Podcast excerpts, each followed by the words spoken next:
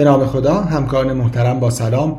من ریاهی هستم متخصص قلب و عروق یکی از مطالعات مهم اخیر که در ژورنال ACC منتشر شد trial No-LVT بود که اولین trial randomize ی هست که در اون وارفارین با یکی از NOAC ها یعنی ریواروکسابان در درمان LV clot مقایسه شده.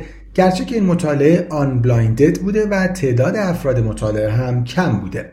در این مطالعه که در دو کشور مصر و بلغارستان انجام شده 79 بیمار وارد مطالعه شدند با EF حدود 35 درصد و وجود clot در LV بر اساس اکوی transthoracic که حدود 80 درصد اونها هم به دنبال حوادث ایسکمیک بوده.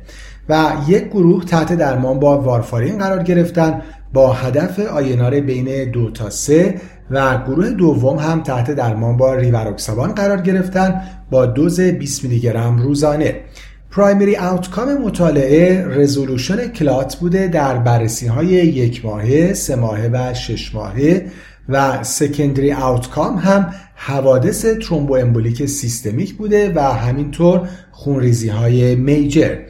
در این مطالعه دیده شد که در گروهی که ریواروکسابان گرفتن در بررسی یک ماهه به صورت significant شانس resolve شدن clot خیلی بیشتر بوده. مشخصا 72 درصد در برابر 48 درصد. اما در پیگیری های سه ماهه و شش ماهه اختلاف significant نبوده.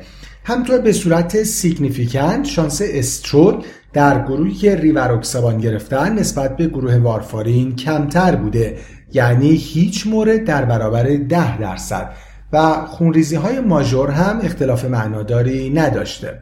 و نهایتا اینکه این مطالعه علا رقم محدودیت هایی که داشته می‌تونه شروعی باشه برای یک اندیکاسیون جدید اویدنس بیس برای نوعک ها یعنی استفاده در بیمارانی که دچار الویکلات هستند و البته باید منتظر مطالعات بیشتر و قویتر موند و همینطور نظر گایدلاین های انجمن های بزرگ دنیا. از توجهتون سپاسگزارم و خدا نگهدار.